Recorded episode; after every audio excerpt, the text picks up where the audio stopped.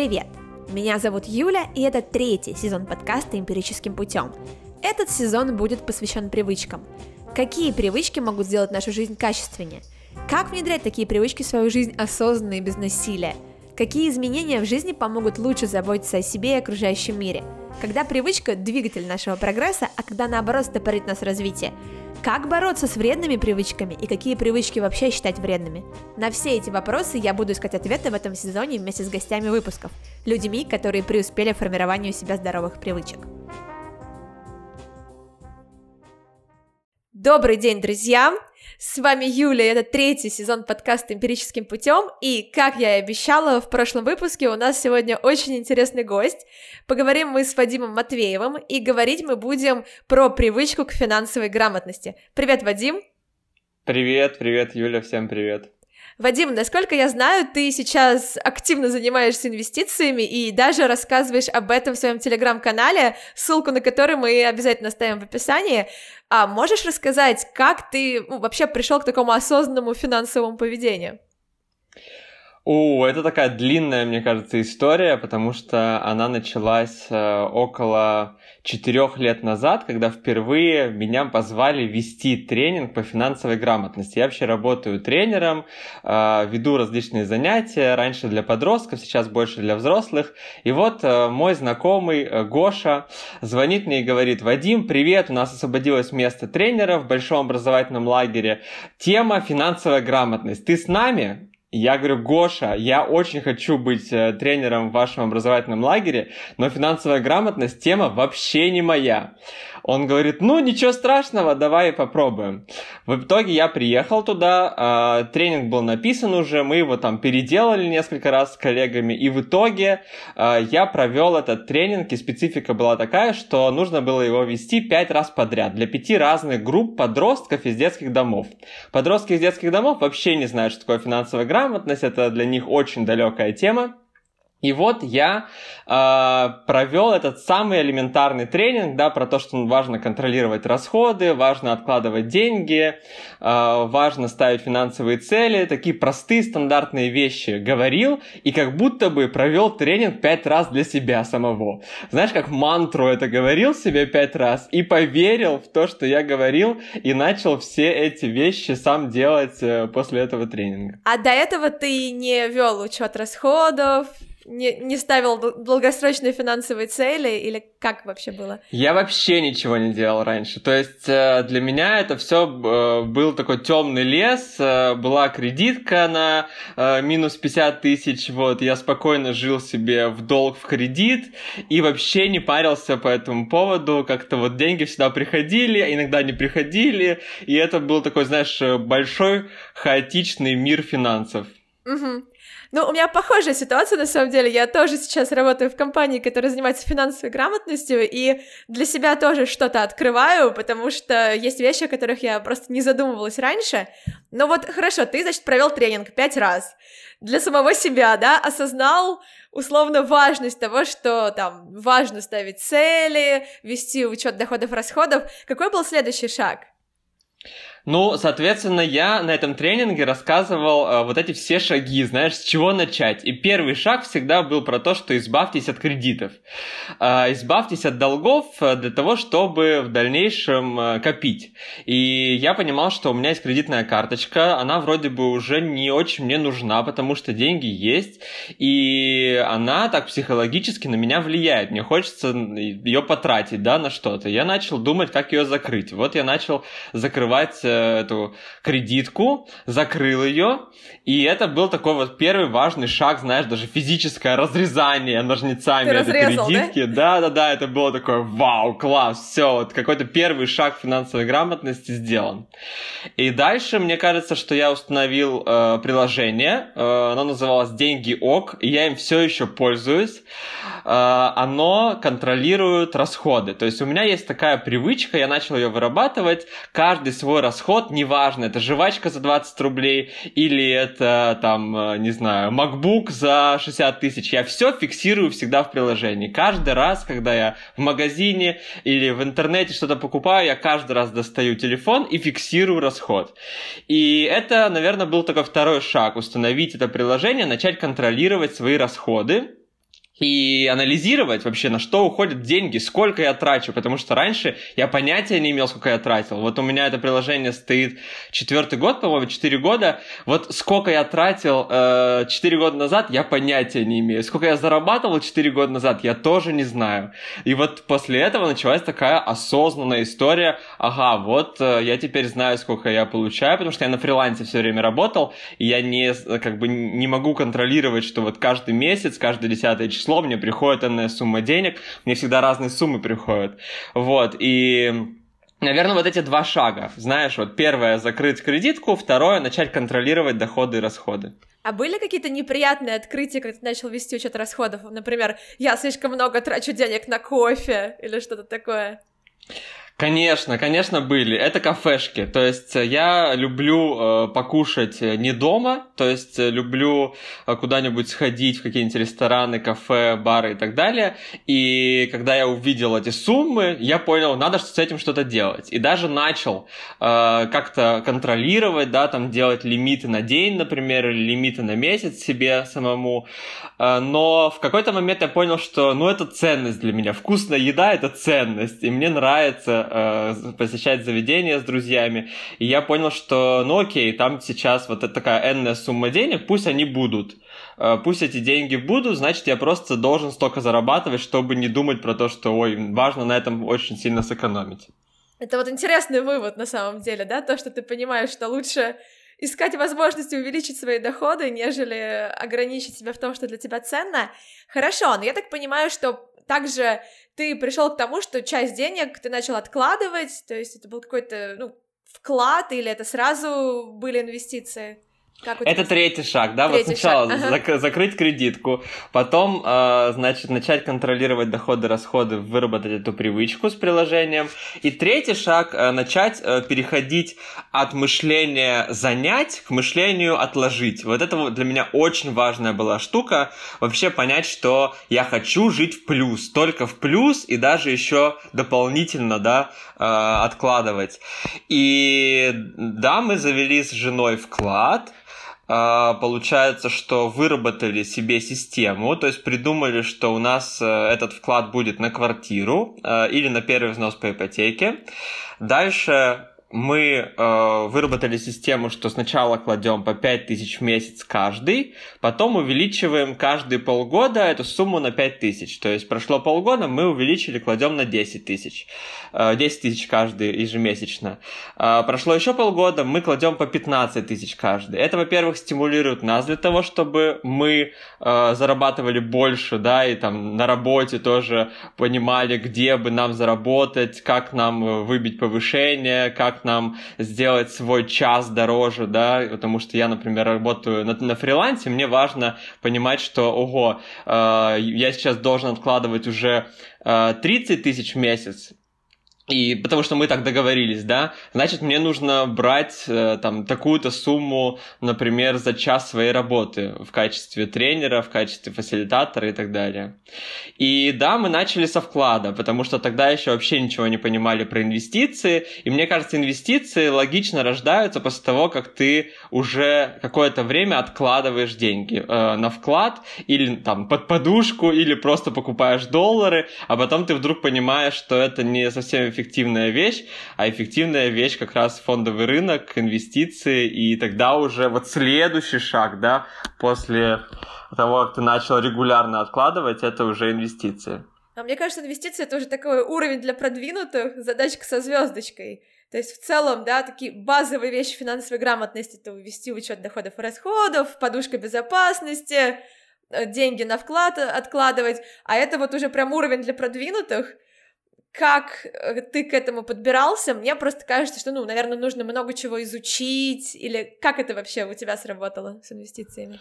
А ты сейчас упомянула про подушку, я понял, что я про нее не сказал, потому что про подушку тоже очень важная вещь. До инвестиций, вот, да, опять же, кредиты, учет расходов, потом, значит, вклад и подушка. Подушка где-то вот между этими шагами должна, по идее, появиться по всем правилам финансовой грамотности. У нас было очень сложно с подушкой, потому что мы э, не понимали, знаешь, на что мы, зачем, зачем мы эти деньги куда-то будем откладывать. Вот у нас цель квартира в Петербурге. Почему мы эти деньги просто не можем положить на квартиру? Зачем нам какая-то подушка? Но потом все равно, знаешь, каждый раз, когда я э, встречаю любые какие-то материалы по финансовой грамотности, везде про подушку. Подушка это там э, 2-3 э, твоих э, ежемесячных зарплаты, 2-3 твоих ежем... О боже. 2-3 э, твоих месячных зарплаты, да, для того, чтобы если ты вдруг не работаешь, если ты вдруг попал в больницу, если вдруг что-то с тобой случилось или захотел взять творческий отпуск, у тебя есть эти деньги для того, чтобы, э, соответственно, жить в обычной жизнью. И мы э, начали создавать отдельную копилку на подушку и откладывать туда по 5000 рублей регулярно, э, поняли, что там должно быть 300 тысяч, да, и вот сейчас у нас там есть понимание, что, окей, 300 тысяч будет достаточно, чтобы э, эта подушка была, и мы были спокойны, вот, и начали тоже откладывать вообще не сразу, потому что очень психологически сложно настроить себя, откладывать на черный день, хотя для некоторых я знаю, что это просто достаточно.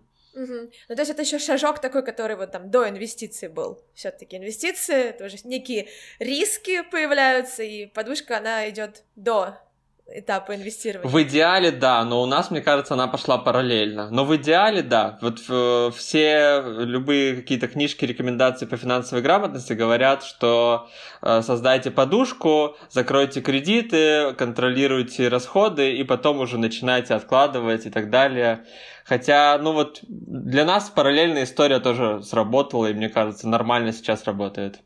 Мне кажется, это еще такая работа с установками, да, потому что, ну, в теории мы действительно все понимаем, что нужно откладывать деньги, нужно там понимать, сколько ты тратишь, сколько ты зарабатываешь, но на уровне установок как-то вот мы все знаем, но некоторые из нас не делают. И ты упомянул, что вот даже той же подушкой психологически было сложновато. А как вот вы решали этот вопрос с какими-то психологическими барьерами?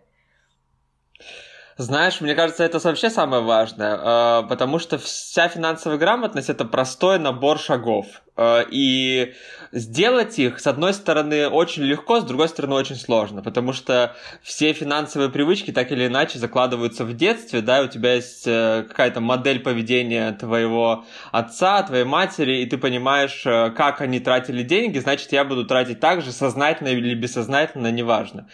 А, это было, наверное, самое сложное. Понять вообще, что в какой-то момент богатство не свалится само по себе, что финансовая грамотность это и финансовая независимость, и финансовый успех это долго, скучно, это про дисциплину, это про регулярность, и это вообще не про э, условное казино, когда завтра на тебя свалилось богатство. И вот когда это осознание пришло, что не будет наследства завтра у меня э, какого-то великого, не будет завтра у меня э, на дороге миллион долларов, которые я найду. Я не вложусь в биткоин, который завтра станет тоже там, э, значит, 100 тысяч долларов, и я буду самым богатым человеком, не знаю, там, в Петербурге, да, то есть вот не случится этого чуда, не случится, потому что часто, мне кажется, э, люди надеются на такое авось, да, или когда-нибудь там в будущем я обязательно разбогатею, когда-нибудь у меня станет большая зарплата, я стану начальником, и все будет, и квартиры, и машины, и так далее. Вот для меня самое главное осознание было, что это долго, скучно, регулярно и про дисциплину. Ну и про, наверное, некоторую цель, то есть ставишь себе цель и начинаешь к ней идти, или, или как? Или сначала просто осознать, что это, черт побери, важно, а, про цель тоже, да, очень важная штука. А, потому что когда мы поняли, что должен не случиться, знаешь, вот этой квартиры от родственников, например, и не случится этой недвижимости, которую нам подарят, то а, потребность есть, и все, чем дальше, да, чем, чем мы старше становимся, тем больше эта потребность в каком-то своем жилье. Хотя про это тоже можно долго дискутировать, потому что когда я путешествую там и вижу, как люди живут э, в съемных квартирах, да, в, в Америке, в Европе, что это тоже своего рода такой наш э, российский стереотип, важна собственная недвижимость и квартира, даже не важно, что это будет, может быть, невыгодно, но это нужно, это важно. А, и вот, но все равно, когда эта ценность актуализировалась про квартиру, да, появилась какая-то цель впереди, и на нее, конечно, откладывать стало гораздо проще, чем на что-то непонятное, неизвестное, на черный день, да, откладывать, конечно, гораздо хуже получается, чем на квартиру. Угу. Ну, черный день как-то не мотивирует, да? Ты думаешь, вот сейчас Вообще отложу на него нет. деньги, а он придет и настанет, да? Хорошо, давай тогда вернемся к инвестициям, к, получается, пятому шагу, этому уровню для продвинутых. Расскажи, как к этому вы пришли? Да, мне кажется, кстати, финансовые цели тоже можно поставить как одним из шагов очень важных, да, а, финансовой грамотности, что у тебя должны появляться какие-то большие финансовые цели, на которые тебе важно накопить. Не взять кредит, а накопить. А, ну да, и потом появляются инвестиции. Как они пришли? Они на самом деле пришли, ну, года два назад, наверное, в первый раз про них мы задумались. Может быть, полтора года назад открыли брокерский счет. Все было очень э, спонтанно. Мы э, каждый месяц регулярно пополняли вклад, и я все больше и больше узнавал про инвестиции, что-то общался с людьми, с друзьями, и они говорят, э, ну просто попробуй, э, попробуй закинуть туда небольшую сумму, да, и я подумал, почему бы и нет. Тиньков у нас э, все, все банковские карточки Тиньков, и Тиньков тогда агрессивно рекламировал тоже инвестиции, как и сейчас. И я подумал, ну почему бы и нет, это ни к чему меня не обязывает, там нет никакой э, ежемесячной комиссии. Мы просто открыли э, брокерский счет в Тиньков. Э, дальше робот-советник спросил у нас несколько простых вопросов про цель, про риски, про горизонт планирования и написал, вот эти акции вам подойдут. И мы подумали, ну почему бы и нет, эти акции нам подойдут, купить. Э, абсолютно бездумно, абсолютно вообще ни о чем не думая, просто положившись на брокерское приложение, мы купили полтора года назад рандомный набор акций. Я вообще даже не знаю этих акций, этих компаний. И до сих пор, мне кажется, я не помню вообще, во что мы, мы вложились тогда. А, и дальше это побудило какой-то небольшой интерес к вообще к инвестициям, да, то есть было интересно, что там с нашими деньгами. Там лежит где-то 10 тысяч рублей, например, да. Мы заходим туда и смотрим, ага, сегодня они поднялись, завтра упали, сегодня э, снова вверх, завтра вниз. И это такое было интересное наблюдение, любопытство родилось, и после этого мне кажется, что интереса стало больше, я начал проходить разные курсы, разные э, какие-то YouTube-каналы смотреть, да, и все больше и больше появлялось какой-то осознанности, осознанности, осведомленности, и потом уже мы так конкретно сели, разобрались, что вклады это супер невыгодная история, что сейчас вклады под 6, 5 процентов, 4 процента, ниже, ниже, ниже, ниже в 2020 году они становились. И мы в какой-то момент решили, что мы большую часть наших сбережений положим на э, брокерский счет и откроем ИИС, индивидуальный инвестиционный счет. Э, потому что поняли, что без особых рисков как минимум э, у Сони, у моей жены, мы можем получать 20% годовых просто за счет налогового вычета на ИИС, э, вообще ничем особо не рискуя. И это стало таким большим открытием, и мы после этого решились, открыли ИИС и большую часть накоплений год назад положили э, в инвестиции. А можешь пояснить, почему без особых рисков? Ведь инвестиции считаются довольно-таки рискованной деятельностью, почему здесь рисков меньше? Да, это вообще моя любимая история про ИИС, потому что мало кто о нем знает, но на самом деле это э, очень классная возможность по сути, просто так получить 52 тысячи рублей в год, если вы работаете официально, если ваш работодатель платит на вас налог. Я думаю, что многие слышали про налоговые вычеты за квартиру, за обучение, за лечение. Вот такой же есть налоговый вычет за инвестиции. И он работает очень просто. Ваш работодатель платит налог, соответственно, вы его можете вернуть. Э, лимит 52 тысячи рублей. Соответственно, это 13% от 400 тысяч. Вы открываете индивидуальный инвестиционный инвестиционный счет, кладете туда 400 тысяч рублей своих накоплений, на эти деньги покупаете, можете купить самые безопасные инструменты, например, фи- э, облигации федерального займа, да, это вы даете в долг государству России. Если не случится дефолт, ничего не произойдет с вашими деньгами, они еще будут лежать под 5-6% годовых. И, соответственно, 13% у вас еще есть э, этого налогового вычета годовых. Э, если вы берете, например, облигации корпоративные, там, например, вашего же банка, у вас открыт, не знаю, вклад в Сбербанке на 4%, но облигации тоже выпускает Сбербанк, тоже ваш же банк, и он уже выпускает их чуть больше, под 5%, под 6%, под 7%. И вы, например, можете даже купить облигации вашего банка, получая 6-7%, плюс 13% налогового вычета, и того у вас 20% без особого риска получается в год. И это все очень законно, легально, безопасно. Это вообще не про какие-то там махинации, пирамиды и так далее. Слушай, очень интересно звучит, надо как-то поподробнее почитать про этот вопрос. А, хорошо, но ты сказал, что вот есть без особого риска, есть более рискованные варианты, ну, видимо, под большие проценты, так?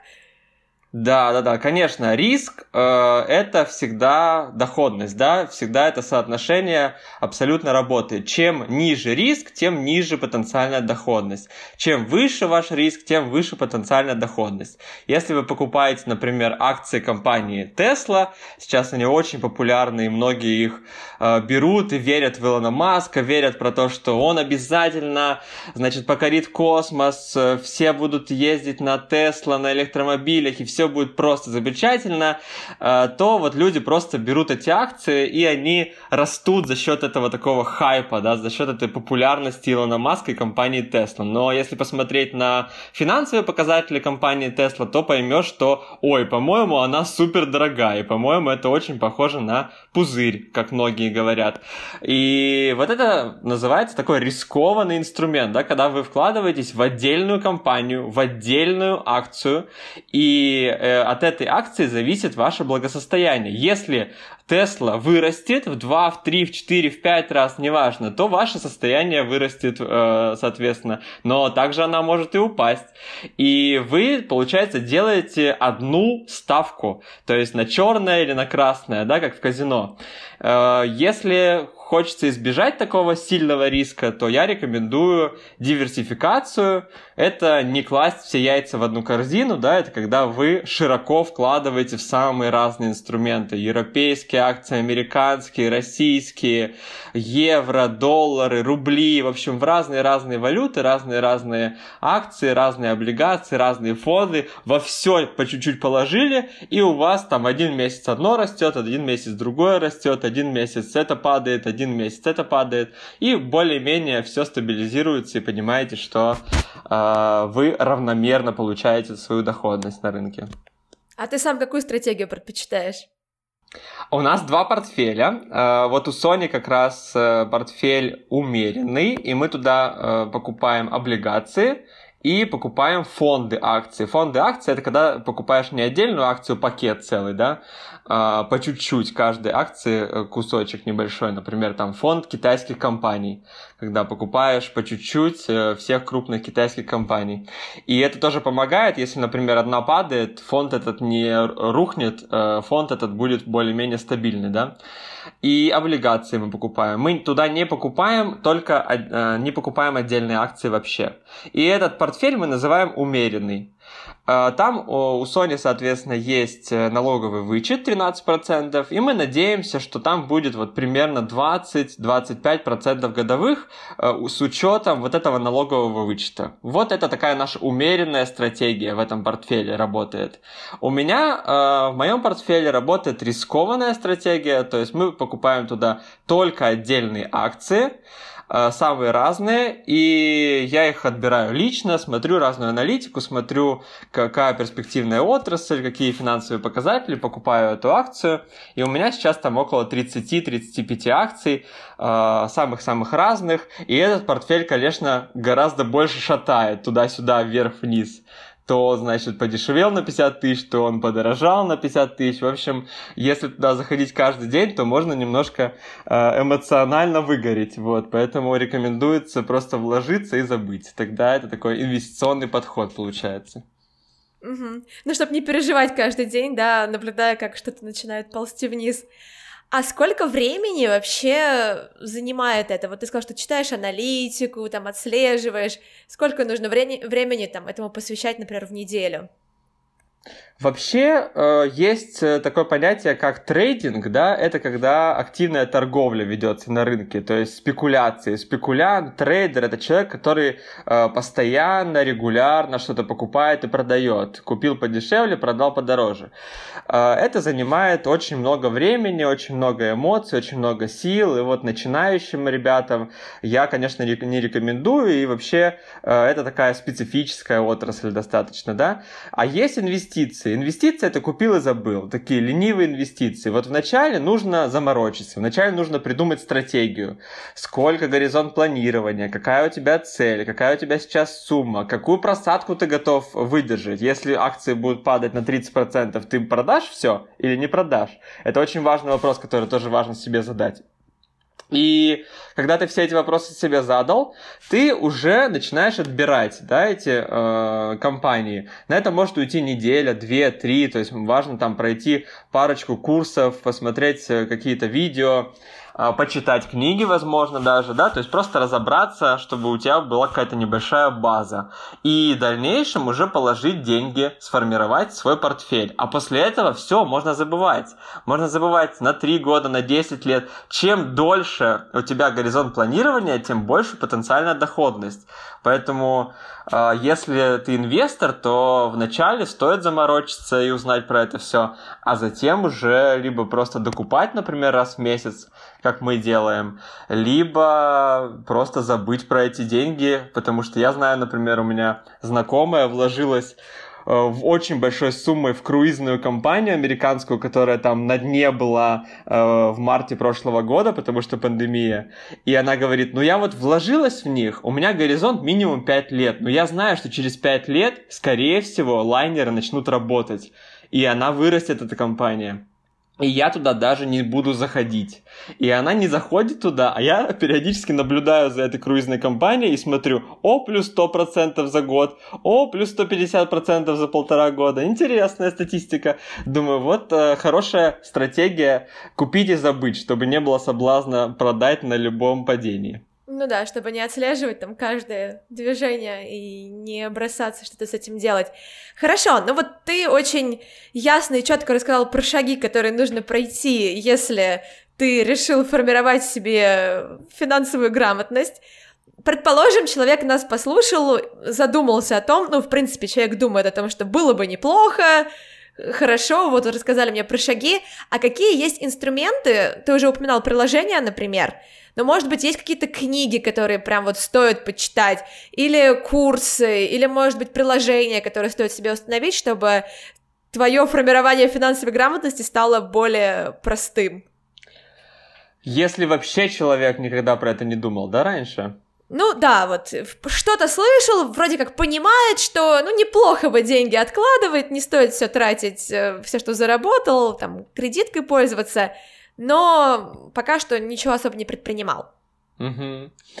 У меня всегда работает, знаешь, обучение через действие. То есть я всегда сначала пробую на себе, а потом вот какие-то книжки читаю, понимаю, о, это оказывается так было задумано, оказывается это так называется. Поэтому я рекомендую начать с самых простых действий. Да, начать с э, того, чтобы установить это приложение, да, у меня оно называется Деньги ок, я знаю, что сейчас их очень много. CoinKeeper, по-моему, есть приложение, еще какие-то приложения. В общем, просто гуглите э, приложение по учету расходов э, и доходов, например, или по, по ведению личного бюджета. Можно даже просто Excel создать. Я знаю, что у кого-то кто-то любит просто записывать, например, в тетрадках, в блокнотах, так тоже можно, почему бы и нет.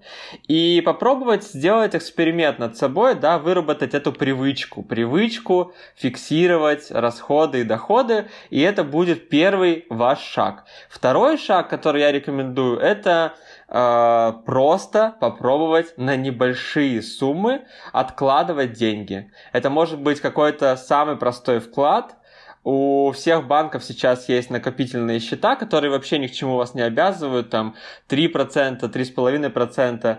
Э, понять, какая цель, например, коплю на iPhone, коплю на машину, коплю на какое-то вот конкретное, конкретную какую-то вещь, да, и попробовать изменить мышление, что я не кредит беру на эту вещь, я коплю. И э, попробовать себе выработать конкретную стратегию. Например, каждое первое число месяца или там зарплата зарплаты я откладываю 10% своего дохода. 10% своего дохода, все. И таким образом у вас уже начнет вырабатываться привычка. А найти какие-то э, по финансовой грамотности книжки или э, YouTube-каналы или Instagram-блогеров, это вообще не проблемы. Вообще не проблемы. Их столько много, знаешь, что э, и все они примерно про одинаковое пишут. То есть э, никакой здесь великой науки нету. Все шаги, которые э, есть, мы с тобой уже проговорили, а дальше уже детали. Вот.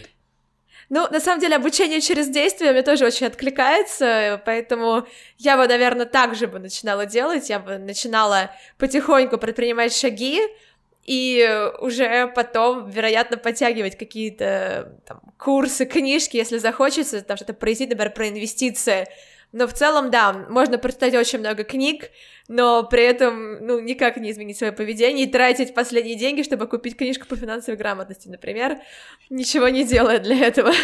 потом. Ну да, ну расскажу, что мне помогло, да, то есть э, я очень э, люблю подкаст «Калькулятор» от «Медузы», он э, максимально простой, особенно первые сезоны, первые сезоны про финансовую грамотность в целом, э, они разбирают э, темы, которые знакомы всем, и это тот подкаст, с которого можно начать.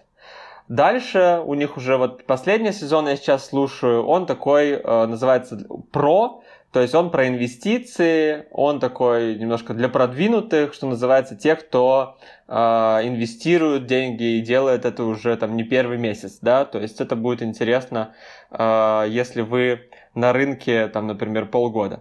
И второе, что мне очень помогло, но именно инвестировать, это курс э, от Тинькофф журнала, он называется «Как инвестировать». Они сейчас делают классную акцию, которая э, обещает вам э, подарить акции разных компаний, если вы пройдете весь курс. Жаль, что такого не было, когда я проходил этот курс. В общем, тоже рекомендую. Э, он очень простой, максимально простой. Я его прошел за три ночи. И он такой, знаешь, на, на элементарных примерах, вообще без жаргона, без какого-то э, сленга там биржевого. Вот. Э, это если хотите э, вообще погрузиться в инвестиции. У них есть даже приложение бесплатное. У меня есть знакомая, которая интересную фразу сказала. Я ей рассказывал тоже про инвестиции. Она говорит, ой, а у меня вот муж тоже очень хочет начать инвестировать, но сначала ему нужно накопить на курс по инвестициям. Сначала ему нужно пройти какой-то платный курс по инвестициям, чтобы начать инвестировать. Вот я вообще противник этого. Я считаю, что вся информация бесплатно есть в открытом доступе.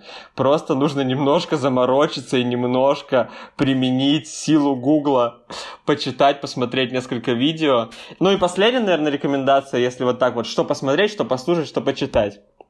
Это канал Invest Future, который называется. Э, он тоже максимально простой. Там можно найти э, обычные видео по финансовой грамотности, хотя там много видео прям про инвестиции, но про финансовую грамотность тоже есть э, видео. Я регулярно смотрю, рекомендую. Отлично, спасибо большое. Вадим, было очень интересно пообщаться. Я надеюсь, что нашим слушателям будет так же интересно, как мне.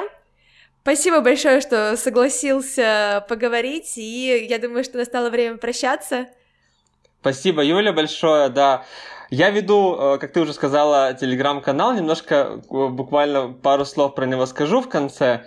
Э, идея родилась, когда мне один мой знакомый сказал, классно, ты вот делишься в Инстаграме про инвестиции, а мне было бы интересно подробнее про это читать, именно ваш путь, как вы идете к этой цели, к квартире. И я подумал, ну да, я учить никого не хочу финансовой грамотности или там инвестициям, потому что есть эксперты гораздо круче, чем я.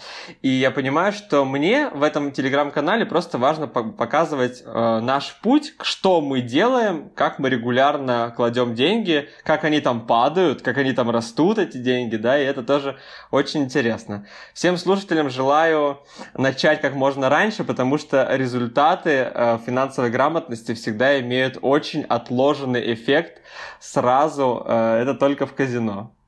Это да. Ссылку, повторюсь, оставим в описании, и подписывайтесь на канал, там интересно, там действительно есть зачем понаблюдать, так что всем очень рекомендую.